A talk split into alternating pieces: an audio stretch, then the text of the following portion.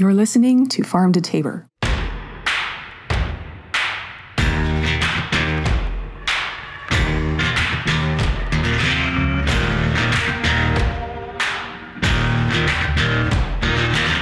Thanks for listening to Farm to Tabor. This episode, we're joined by Deborah Krol, a journalist who covers a lot of environmental and indigenous issues because she is indigenous. As a journalist, she's always bringing up some kind of information that got buried somewhere else, and there's a story I actually bring up in here about old Hohokam irrigation channels, which some of my own ancestors who just immigrated from England and Sweden to the US West actually started using when they were first settling. And to be clear, I originally heard this story from Deb in the first place.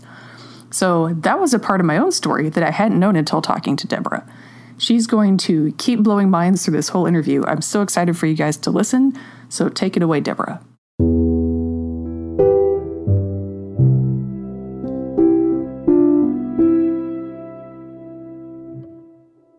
Name is Deborah Krol, and um, I'm a I'm a and I like to call myself an indigenous journalist because yes, I'm a journalist, but I'm also an indigenous person.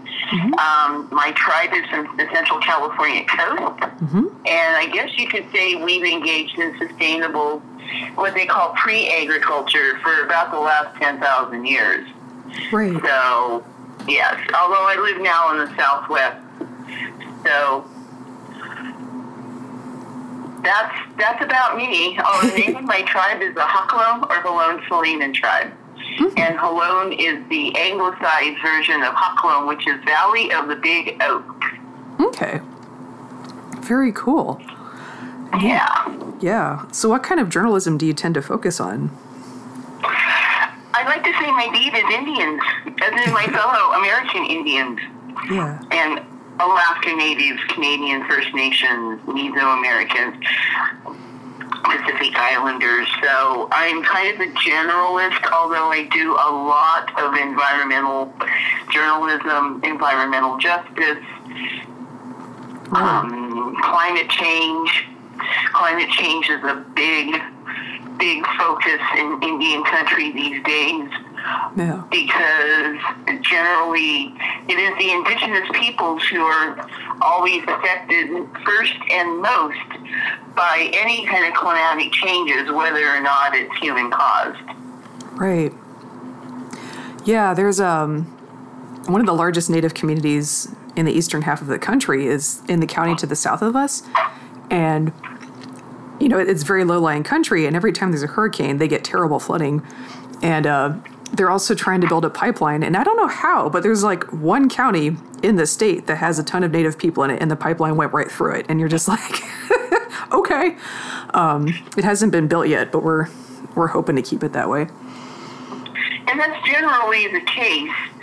And it's not just indigenous communities, it's people of color in general mm-hmm. yeah. have far less power to prevent these these types of of infrastructure projects. Mm-hmm. That's why you see a lot of the highest polluting industrialization in communities of color, and of course in, in communities that don't have the the you know the economic wherewithal to go and fight these these types of things.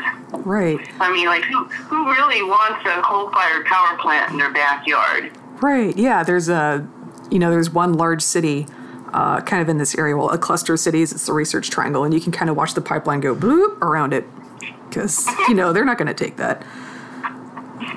Well, and then of course we have DAPL, which is the pipeline that the Standing Rock Sioux tribe and their allies have been trying to fight. And one big reason they were fighting it was that that pipeline was supposed to go by Bismarck, and the mm-hmm. city of Bismarck complained because it was going to be upriver from them, and should mm-hmm. it leak, it was going to um, affect their water supply. Right. So they said, well, okay, we won't run it upriver of Bismarck. We'll run it right through, you know, Standing Rock Sioux Tribe's ancestral land. Yeah. They won't care. Yeah. Well, they did care. Right. Yeah, and us trying to organize against this pipeline, we have learned a ton from what the folks up at DAPL are doing, or no DAPL. So, you know, like it wasn't as successful as I think anybody would have wanted it to be, but that really showed us that there was a point to putting up a fight. I think before that was going on, we knew the pipeline plans were here, and everybody was just kind of like, okay, I guess that's happening. And uh, thanks to that, that was really kind of when folks down here stood up and noticed that uh, sometimes you can take action on these things. Oh yeah, it's it really does. See, it really does take a community and, and, a, and a community of allies to really fight against these these types of projects. And it's always amazing to me that there's generally always some way to do this in a little more sustainable and earth-friendly fashion. Mm-hmm. But that that also costs a little more money, and people just don't want to spend the money to do what's right, which is sad, you know. Yeah, well, Very the re- yeah, and the really rough thing with this one is if you do the financials, it doesn't really make a lot of sense for the state of North Carolina. It makes a ton of sense for the folks who invested in gas wells up in Pennsylvania and West Virginia. Uh, they've tapped out the cheapest wells to drill, and the wells run out pretty quickly, so they have to keep drilling new ones, and it gets more and more expensive because they already tapped the cheap spots. Um, so, yeah, the cost of the gas that comes out is going to go up, so they need a cheap way to move it, and that's what's going on here. This is for the people who invested in the wells. It is not for the people in North Carolina. Like it's, they're already raising rates because of the costs. You know. Yeah. Yeah, and and we're seeing that more and more because they're they also I think a lot of them are seeing that that people are, are not going to um, how shall I say this put up with this much longer and it's it's kind of corollary to the poor people who are trying to surge the border to get over here before the asylum laws change. Yeah. They're trying to get all this infrastructure put in before the people finally uh, say enough and put a halt to it. Mm-hmm. Yeah, there's there's definitely kind of an air of frenzy about this one. Like you, you can just kind of smell the desperation. Um, none yeah. none of the yeah. permits they're filing are how they're supposed to be done. You know, they're not doing their basic legwork. You can you can tell that it's rushed, which is interesting. Yeah. Oh yeah. Isn't that isn't that wild? Isn't it? Yeah. So now it's tied up in court, and we'll see if it ever gives out. Because um, that's what happens when you don't meet your permits. Um, great times. Oh yeah, anyone that doesn't get a building permit knows that feeling. Mm-hmm. Yeah, we've all been there.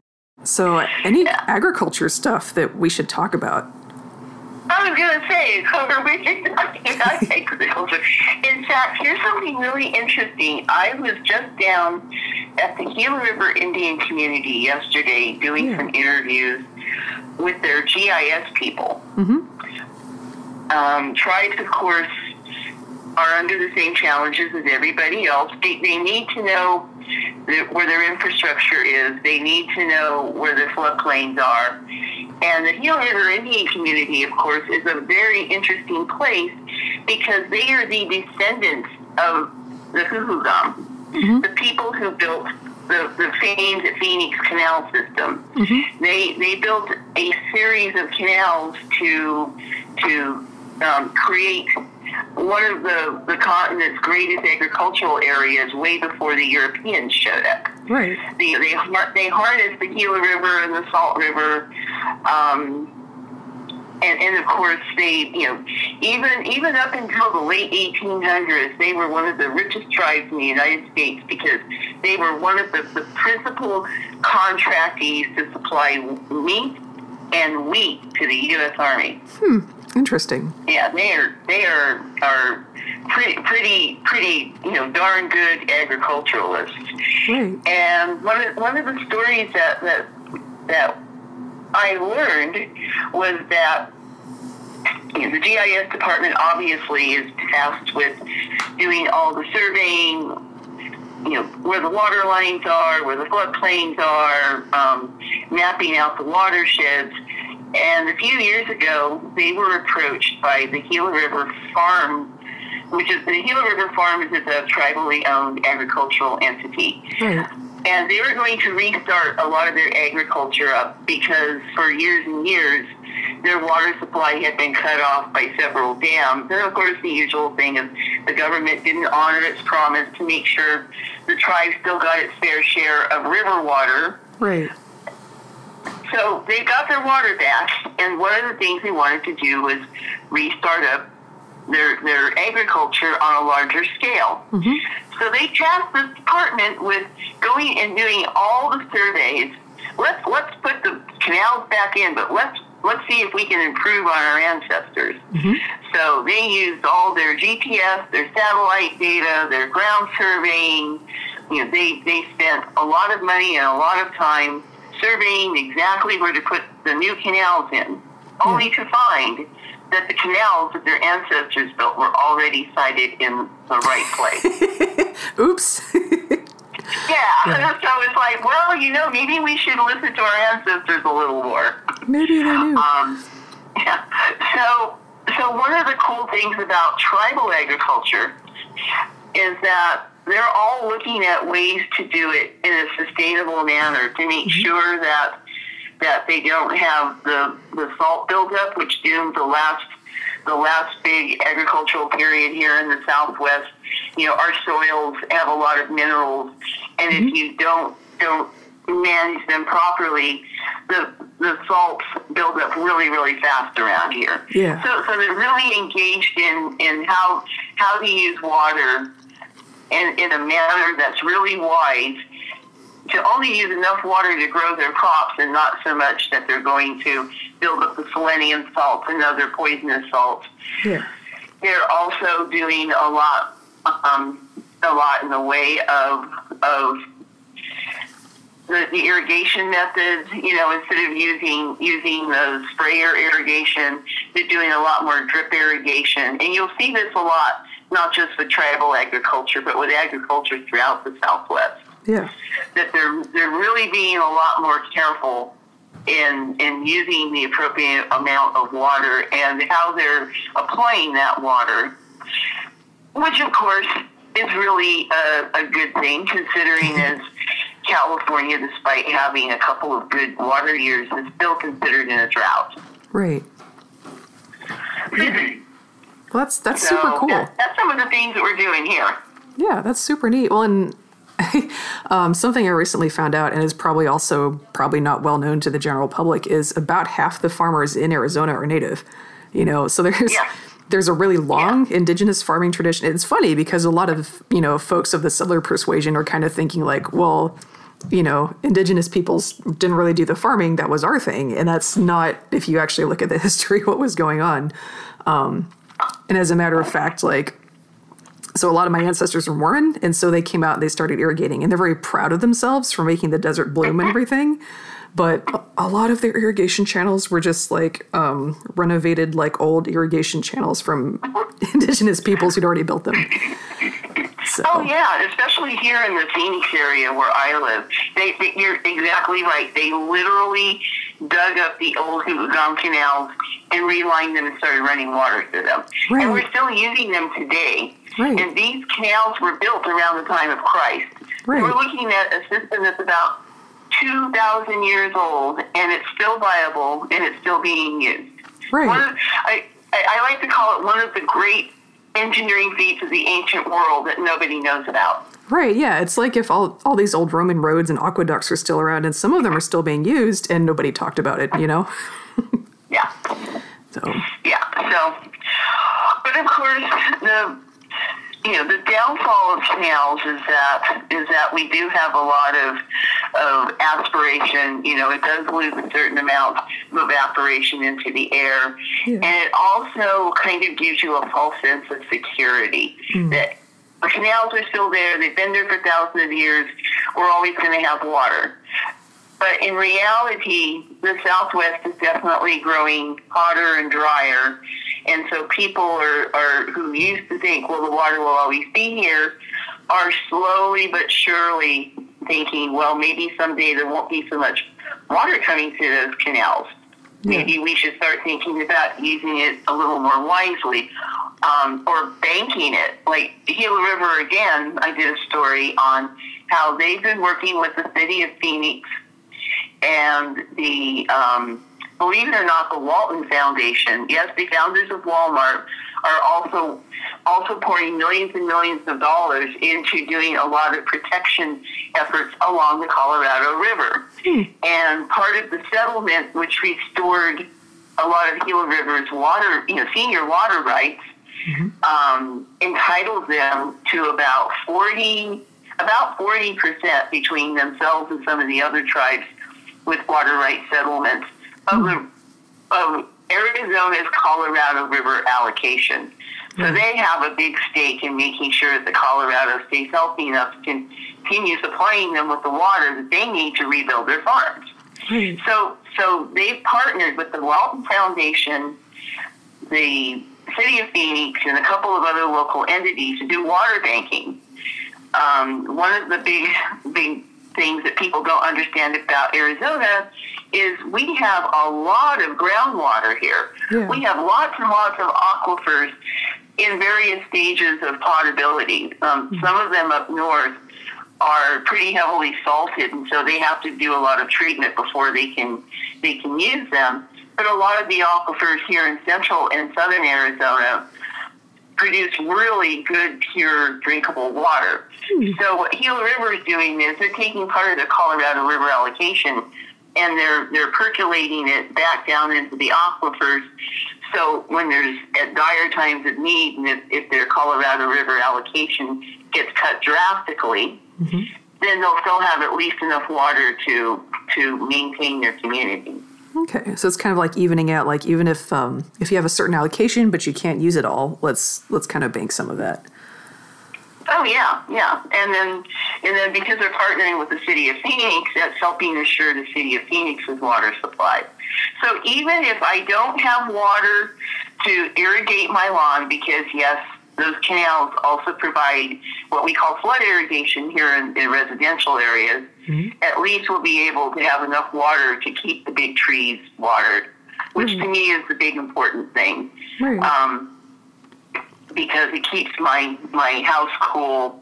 It keeps the ambient temperature down. The trees aspirate, of course. You know, they're they're sucking up carbon and they're producing oxygen, mm-hmm. and they're providing habitat for a lot of our cute little desert wildlife around here. Yeah. Yeah, and grass, you know, if you do have to cut off water to the grass, it does grow back fairly quickly as plants go. And Yeah. trees, you just can't really replace those. That's right. I don't really care about the grass. In fact, our backyard has very little grass because we've got we've got food growing back there, and we've got ground cover to keep to keep the the ground moist. So when we when we plant our berries and our artichokes and stuff, they have enough moisture to last between between the flood irrigation. And of course, the other good thing about flood irrigation is is what doesn't get used goes percolates into the aquifer. So. So yeah, so we're, we're doing our own little sustainable agriculture experiment here at our house. Yeah. That's red. Well, and um, so somebody mentioned, so I was kind of checking up on the agriculture and like indigenous farming scene in Arizona. So there's this whole spectrum, just like everybody else. Like you've got people doing it on really small scale, and you have um, like really big professional operations. Um, oh, could you like kind of provide any insight into like who's doing what, how that kind of breaks down? Oh yeah, I was just in a. I was just that just reminds me. One of the biggest indigenous farmers around is an operation called Ramona Farms, and it's named after the owner, a lady by the name of Ramona, who who resuscitated basically some stored tepary beans that her father had stuck away. Yeah. Now, tepary beans are uh, they're a being indigenous to the Southwest in that that they are adapted to thrive here in the desert. Hmm. They're a very they're a really great source of nutrition, um, and they're also easy to grow. Mm-hmm. Once you get the hang of it, if you don't, if there is a knack to growing them. Hmm. But once once you get their conditions right and you and you you know exactly how to do it, they're they're really not that hard to grow. But she's reviving this food source as well as a lot of the gourds that people used to used to eat. You know, the, the squashes and not so much corn. We don't have much corn here in, in central Arizona. In northern Arizona, there's a lot of corn grown. Down here, it's the squashes, the tepary beans, the mesquite beans, and a lot of those other foods that sustain people for millennia down here. And they can be grown, like I said, with not a lot of water. Mm-hmm.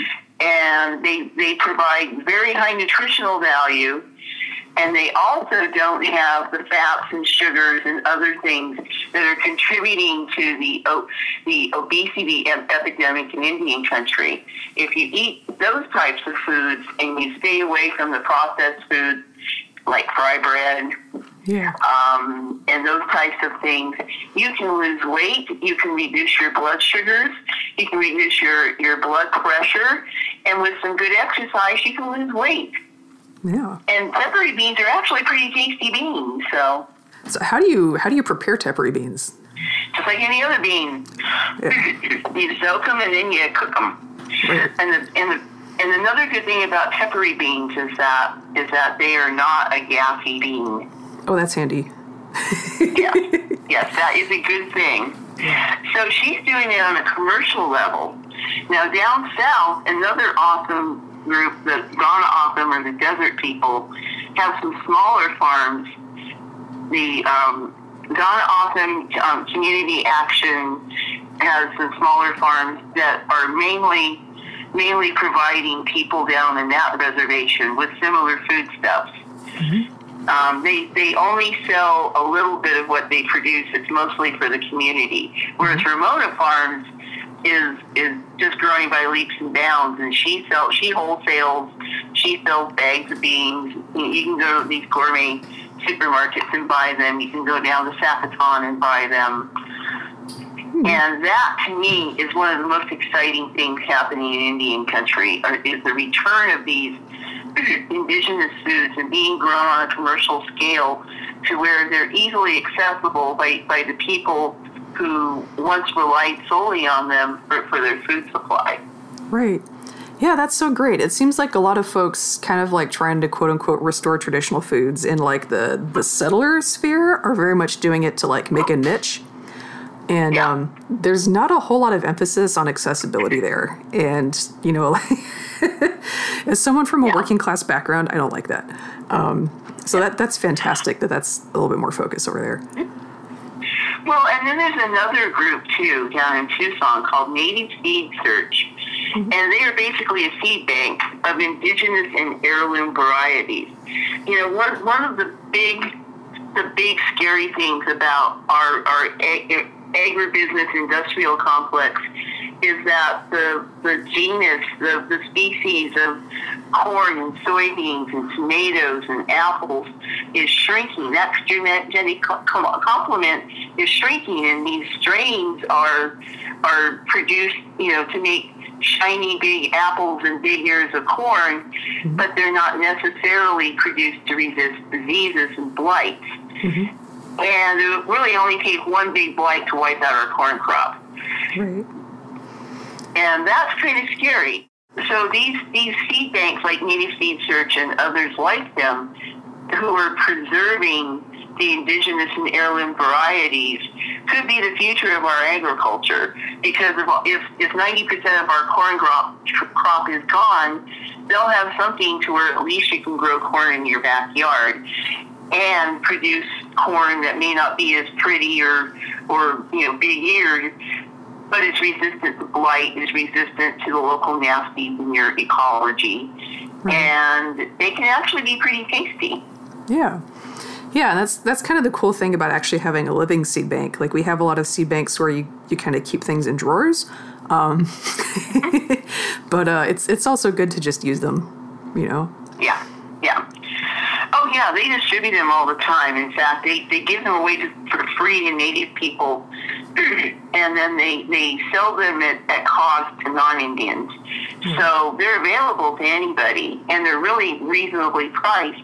And the more of us who are who are growing these heirloom and indigenous varieties in our backyards are actually helping to preserve our our world's food supply. You know, just in case something happens.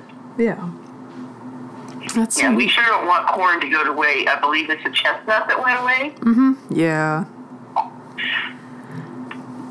So, so that one's pretty cool too.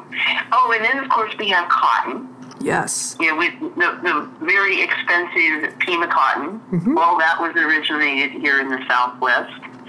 The the hardy varieties of corn, you know, the various the blue corn is still being grown up in Hopi in the in northern Arizona, and that too. I think a lot of people could be could be looking to the Hopis for for even more instruction on how to grow successfully in a very very dry climate because those guys are growing corn with virtually no rainfall except for a couple of months in the summertime. Yeah, They're- that's rough. yeah. yeah, not only is their corn, you know, genetically adapted for that dry climate, but the techniques that they use are really interesting. Mm-hmm. How they manage to get the corn to germinate and how they dig the holes just right to create the air pockets so that there there's a little bit of condensation which which nourishes the seed. I mean, they're, they're, they're just doing all sorts of cool stuff up there. Yeah, there was something I, I was saying once upon a time about like they're kind of, you know, you're farming corn, but you're also kind of farming vapor, you know, like when you have a little bit of dew, you know, and you got to catch Yeah. it. Yeah. So, Yes, absolutely. Um, and then, of course, we have the, the introduced crops around here the pecans, the oranges. You know, those are being grown in, in tribal farms. You know, the introduced cattle. And there's a lot of cattle ranching, particularly in northern Arizona. Um, actually, Fort McDowell has a small herd of, of cattle the almost the entire reservation is open range, so you have to be careful driving around there. yeah, You know, okay. you hit somebody's cow. Right? Yeah. Let's say, um, I think Florida was the last entire state. We used to live in Florida that was still open range. So, like, there's still folks living there today who, like, learned how to drive when it was an open range state. And they were like, it was terrible. but yeah, just gotta be careful. Oh yeah, absolutely. So um, yeah, so we're we're really encouraged by that. And yes, I, I was going to go back to talking about the the agricultural tradition, especially here in the Southwest, is is millennia, literally millennia old.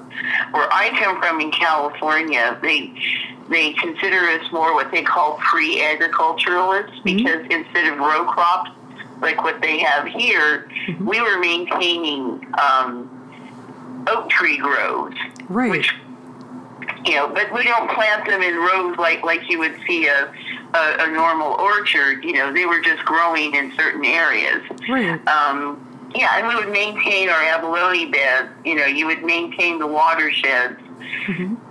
So it didn't look like a farm, but it really was engaging in agriculture.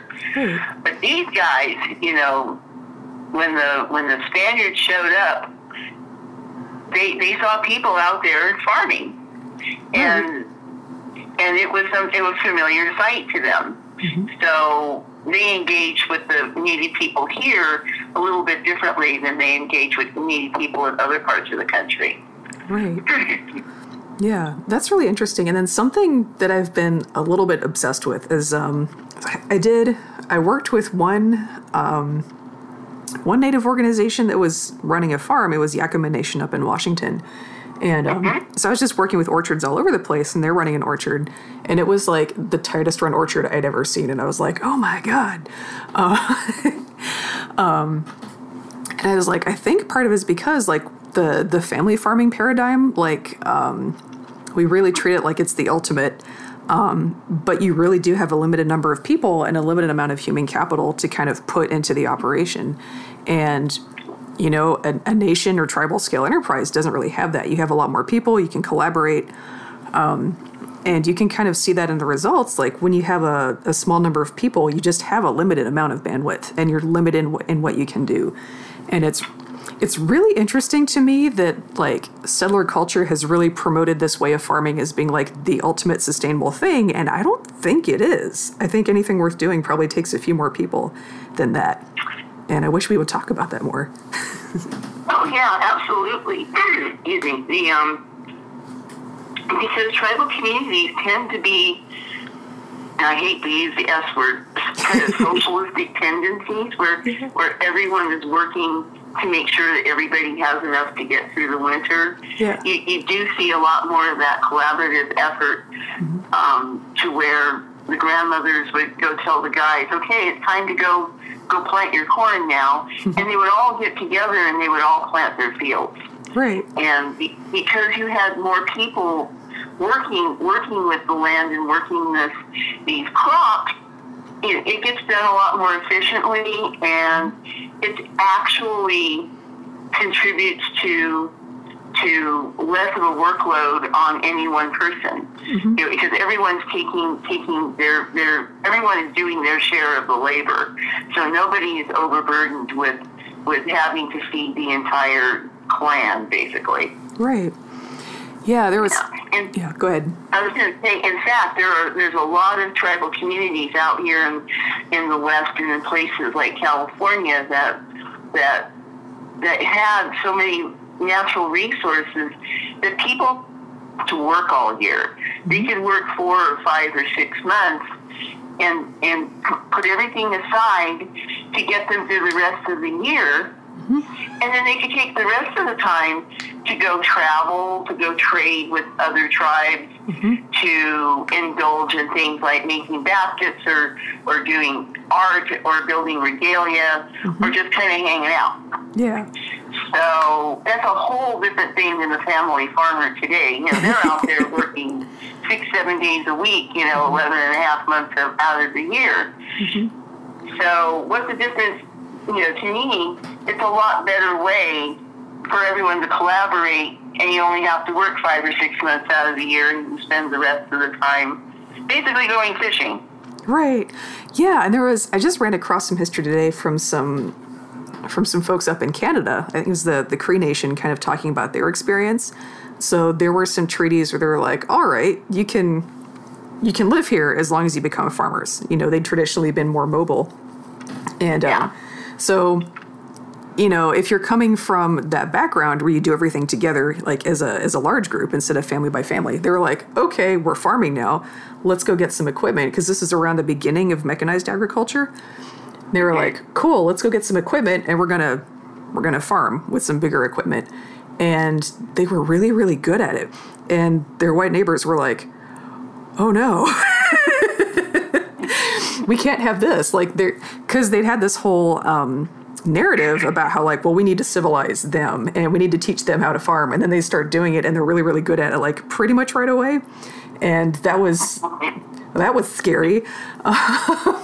So they they so then they passed another law where they're like okay well no no no. When we said farm you have to do it like you have to do it with hoes you have to do it with like hand tools you can't use a plow you can't use horses and you have to be limited to x amount of acreage per family you're not allowed to share and I just think that's really interesting because that tells me that deep down we know homesteading doesn't work. And, uh, yeah. you know, that this collaborative approach is really the way to go. But uh, that's just never been a part of our culture that we've been happy to talk about. and part of that is because the um, the people who who basically took over the country and started running it to suit themselves were trying to bust up tribes, and one mm-hmm. way to bust up tribes was to give every family their 160 acres and a mule. Mm-hmm. Yeah. Because they saw how how new communities come together and work collaboratively, mm-hmm. and they didn't like that. They wanted everyone to to be their own little unit. It's kind of like divide and conquer. It really is, yeah. Yeah, yeah. So I definitely like a lot of this return to collaborative effort. Mm-hmm. It's it's it's it's not huge yet, but it's it is growing. You, you start to see it more and more, where people are engaging in what they call the mm-hmm. decolonization process, which is a fancy term for let's just do it the way our ancestors used to do it. Right. It doesn't mean you give up mechanized farm equipment. It doesn't mean you give up electricity or living in houses. It means that that the way that you do things is more like like our our ancestors did it, which was to create prosperity for the entire community or the whole extended family, and not just mom, dad, and two point five kids. Right. Yeah, and it's it's really interesting because when you talk about um, you know farming as a larger unit than an immediate family. Um, either one of two things happens. Either people go like, "Oh no, a corporate farm," or uh, you know, or they just kind of go like, "Oh, well, that's hippy dippy nonsense." Um, whereas in reality, it's it's really worked quite well. It works it works so well that it really threatened a lot of people, you know, and, and their mm-hmm. ability to feel superior. Mm-hmm. So that's that's just really something that we should pay a little bit more attention to. Like this, like I I understand where people are coming from when they say small is beautiful, but I think to some extent that really helps the people trying to run things to suit themselves because a whole bunch of small people are easy to divide and conquer and they're never going to pose a threat. So I'm just like, Right. "Mm, let's work together though. Yeah, yeah, yeah. Oh yeah, yeah. Those that that cooperative method of of really doing anything really works better for everybody in the long run. yeah. Yeah.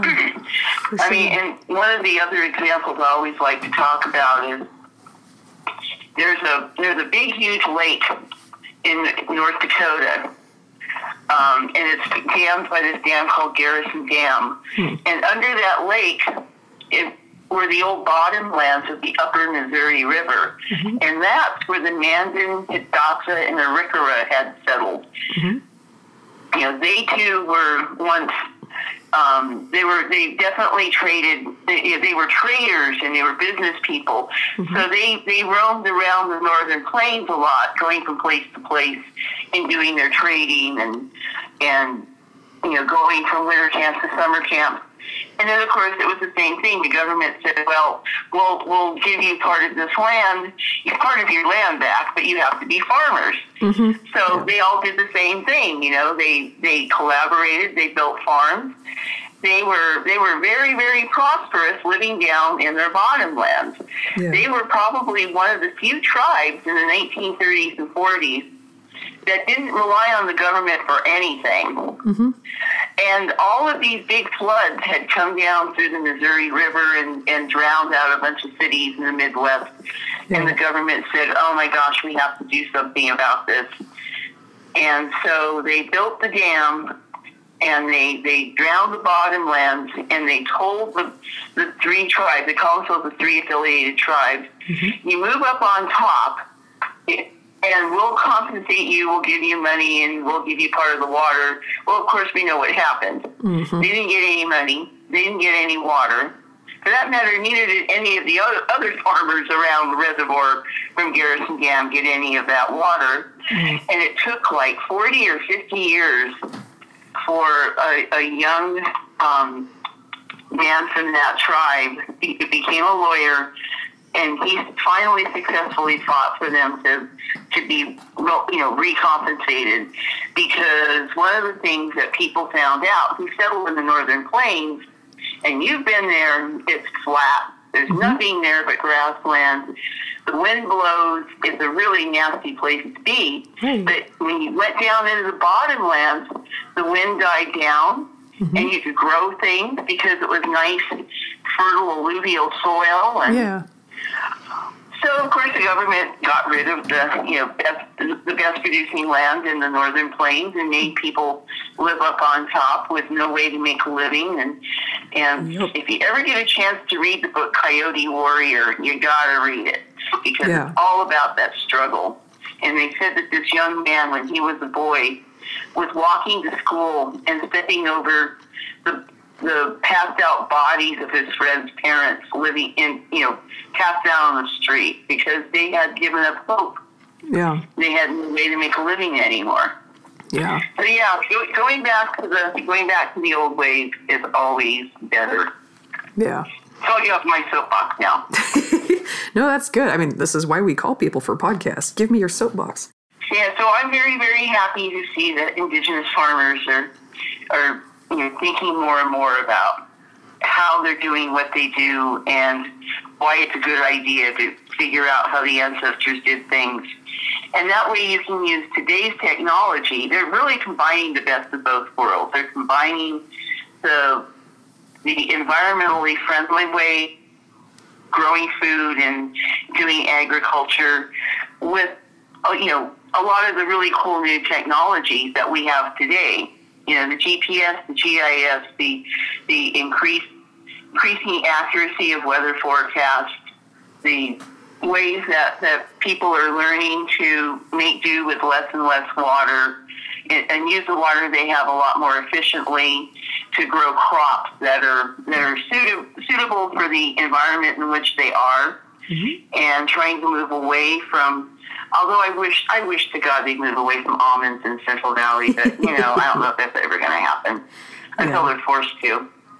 Well, it's it's our job in the South to just get up and grow pecans already, so that uh so that we don't have to in California. So. Yeah, yeah. Yeah, they don't. They don't have to grow almonds in California. They could grow it in some place where there's lots of water. Yeah, well, yeah. I don't know about almonds. Kind of need dryness, but a lot of the stuff that people are doing with almonds, you can also do with pecans. Um, but but the the South's agricultural infrastructure is so like in California, you can get a loan to to plant trees. You know, because okay. trees they have to they need time to grow up, and okay. and almonds need less time pecans need a lot of time, but also the ag land out here is very, very, very cheap. Like it's a tenth the cost uh, of what it is in California. So you could go and plant pecan groves down here, and people are finally starting to do that. But there was such a long lag because the South has just been row crops, like just cheap bargain basement row crops for so long that there's not the lending infrastructure to do pecans, which is really interesting. Like if you if you drive through most parts of the South, you'll see a lot of like old pecan groves, and they max out at like maybe five acres because it was always like, oh, we had a good year. Let's buy some pecan seedlings, or like let's plant some pecan trees. Like that's the level that the the planning was on. Um, so it's just not a very concerted effort to to grow something. Um, that's starting to change, but like I kind of feel like some of California's water problems are on us because we didn't get up and grow any pecans. So, where I come from in the Central Coast, there's a county that has no rights to the surface water at all. That's all allocated for the west side of the San Joaquin Valley and ultimately Los Angeles, hmm. Which means that you have to use what little bit of groundwater is there. You know, hmm. there's just a lot of craziness going on in California yeah. when it comes to water. Yeah, well, that's that's kind of the the scary thing is as an agriculture person. Um, you know, if you go out to California, that's where it's most professionalized. Like that's where the really skilled, you know, like I can run a grove of trees without using a lot of pesticides. People are, and mm-hmm. a lot of that developed in the first place because it's dry, so your pest pressure starts out pretty low. But we've gotten good enough at it that we can replicate that a lot further east now as well. Um, mm-hmm but we just haven't really developed a human capital to put that to use out here because California is yeah. producing so much crop that there's just not a market. Um, yeah. So it would be really great if we could take some of that professionalism and that skill and just, you know, as farmland is, is going, you know, getting converted to other uses out there, um, or as we need to mm-hmm. retire it for water, um, we could be doing that out here in the South. The South is huge. The South has plenty of water. It's already hot and sticky, you know? yeah. And we we have the tools to manage stuff under humid conditions now a lot better than we used to. But we're just kind of not doing it because California is like, you know, kind of currently occupying that spot. But that's that's the thing I would like to to get going a little bit more. Yeah, yeah. I think I'd like to see a lot more of that too. And, and, if anybody doing any reporting on that, I'd love to love to either write it or read it. right? Yeah. And and then something else we should be looking at doing is if you look at the south from the air, like half of it is just a big timber pine plantation. Um, so there's, I think there used to be a lot of native hardwood forests here, like oak, um, a lot of chestnut, and we're getting chestnut varieties that are resistant to blight now. So it's like we could probably do some native forest restoration, like get some of those food groves going back on. Um, I there's got to be somebody out here working on it. It's a very big region, but I don't know who they would be. So that's something I got to look out for. Anyway, cool. Yeah. Yeah, that would be fun. Yeah. If anybody knows, call me. yeah. yeah. Me too.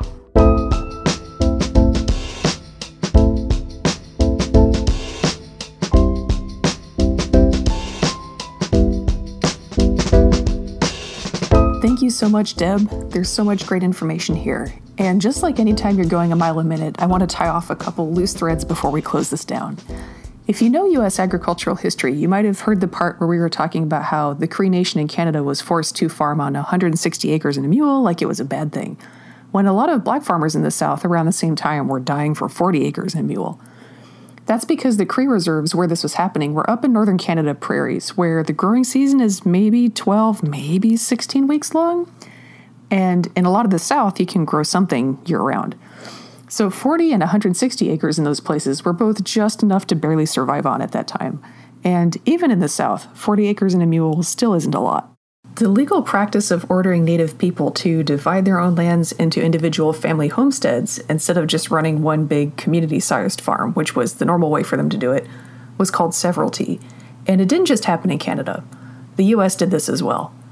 The really good example that I'm familiar with at this time is after forcing several tribes to relocate to Oklahoma, a lot of them made extra cash by leasing land to cattle ranchers. They'd also basically charged lease fees or almost like a toll in exchange for providing fresh green grass for cattle drives along the cattle drive routes. These are the trails where ranchers would move their herds uh, from their main grounds in Texas to Kansas. You know, they have to go across Oklahoma to get to the railroad depot towns in Kansas, like Abilene. Eventually, the US government caught wind that tribes were doing okay for themselves uh, through consensual trade with ranchers and put a stop to it by dividing up these lands into single family homesteads.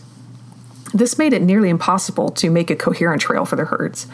And romance aside, the cowboys who were managing these herds' traffic and transit were overworked, underpaid farm laborers whose jobs just depended on keeping a railroad schedule.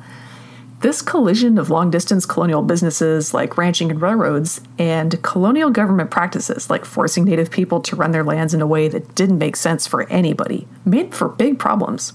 It led to confusion, delays, and hungry, thirsty, sick herds, and these severalty policies made a big impact on ranching culture. This period helped solidify the cowboys versus Indians conflict that now, looking back, look inevitable and even like traditional.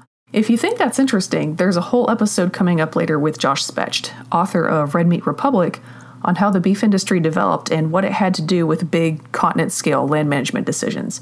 And it ties in so much with what Deb's been telling us today. I'm so excited. Again, this was an interview with Deborah Krol, journalist with the Xolon Free Press at XolonIndian.com, and she's on Twitter at Deb Krol. I'll give you guys links in the notes. Check her out, and thanks so much for listening.